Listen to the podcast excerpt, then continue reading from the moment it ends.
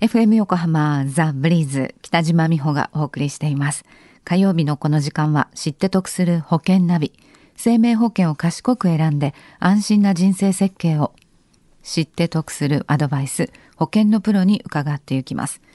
保険見直し相談保険ナビのアドバイザー中亀照久さんです。中亀さんよろしくお願いします。はい、よろしくお願いいたします。さあ今週はどんなお話ですか？はい、今週は三大疾病一時金特約についてお話をします。はい、これはどんなご相談だったんでしょう？はい、あのにじゅうきゅうさいのですね、まあ、独身の男性の方からのご相談だったんですけども、ええはい、この方もともと県民共済のまあ保険に入っていたんですが、うん、眼科系でまたあの脳血管の病気の家系でもあったんですね、はいまあ、そういうことでちょっと心配なので、まあ、保険の見直しを検討されたという形になりました。はいえー、その見直すときにどういうご希望があったんですか？はい、あの医療保険とがん保険をまあ手厚くしたいけれども、はいまあ、そうすると保険料がどうしても高くなって、まあ、ふたつの保険に入れないというご相談だったんですね。うんでこの方の場合は今入っている、まあ、県民共済保険は、まあ、若い時に加入していたので保険料もかなり安くなっていたというのがございまして、まあ、さらにふたつ入るとなると結構重いっていう形になったというところが悩まれてたところなんですけども、うん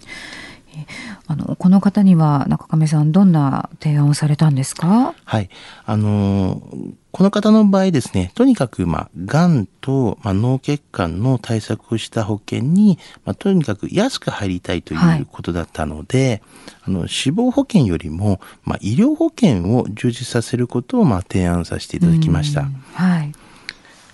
まあ、確かに独身っていうことを考えると確かに死亡保険よりも医療保険の方がやっぱり必要ですよね、備えとしてね。そうですよね、はいはいまあ、あの保険料を安く抑えたいという希望もあり、ありましたので、はいまあ、ふたつの保険を入らなくても済むように、うんあの就寝医療保険にあの三大疾病の一時金特約をつけた、まあ、保険を提案しました、はいまあ、この保険はがん保障と脳血管疾患の保障もまあついているという形になりますよね。うんでこの方はじゃあ、 あの入ってた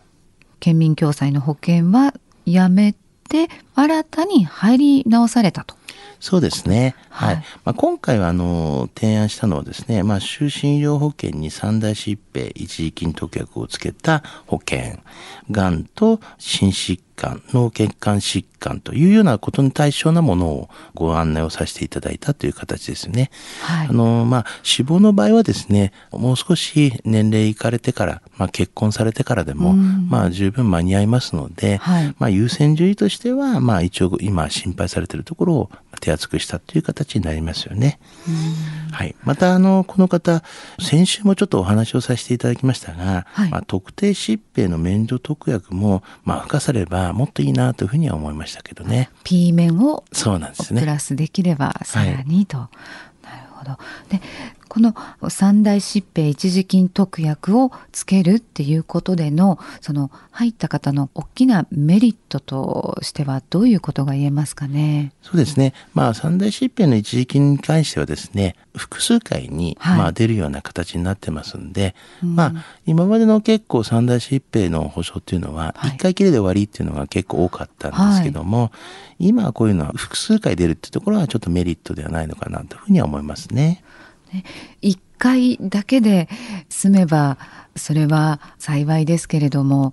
もしかしたらまた同じように再発といいますか、はい、同じように起こるかもしれないわけですもんね。そうなんですよね。あの脳梗塞とか、まあ、脳血管疾患に関しましては、うん、いっかいやった方っていうのはにかいやりやすいというような統計ももう出ているので、うんはい、ですからそういう複数回こう保障されるのっていうのは、まあ、メリットがあるっていうことになりますよね。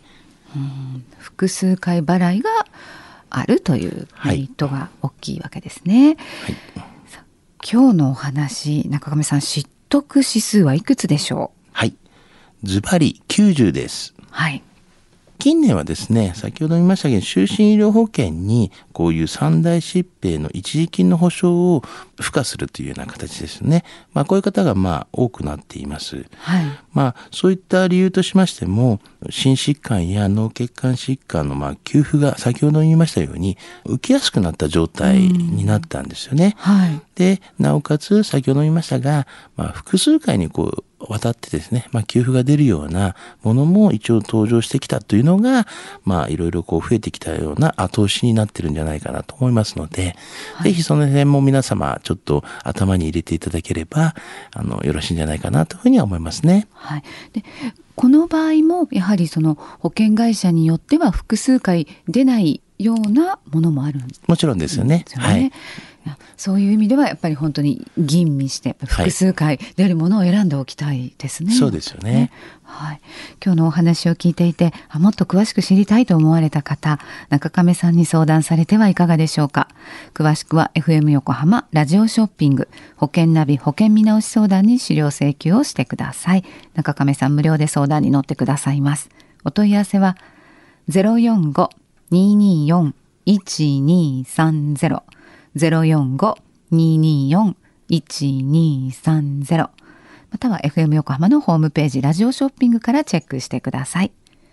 この保険ナビポッドキャストで過去の放送分も含め聞くことができます。 iTunes で保険ナビで検索されるか エフエム 横浜のホームページポッドキャストからアクセスできます。ブリーズの Facebook にもリンク貼っておきますね。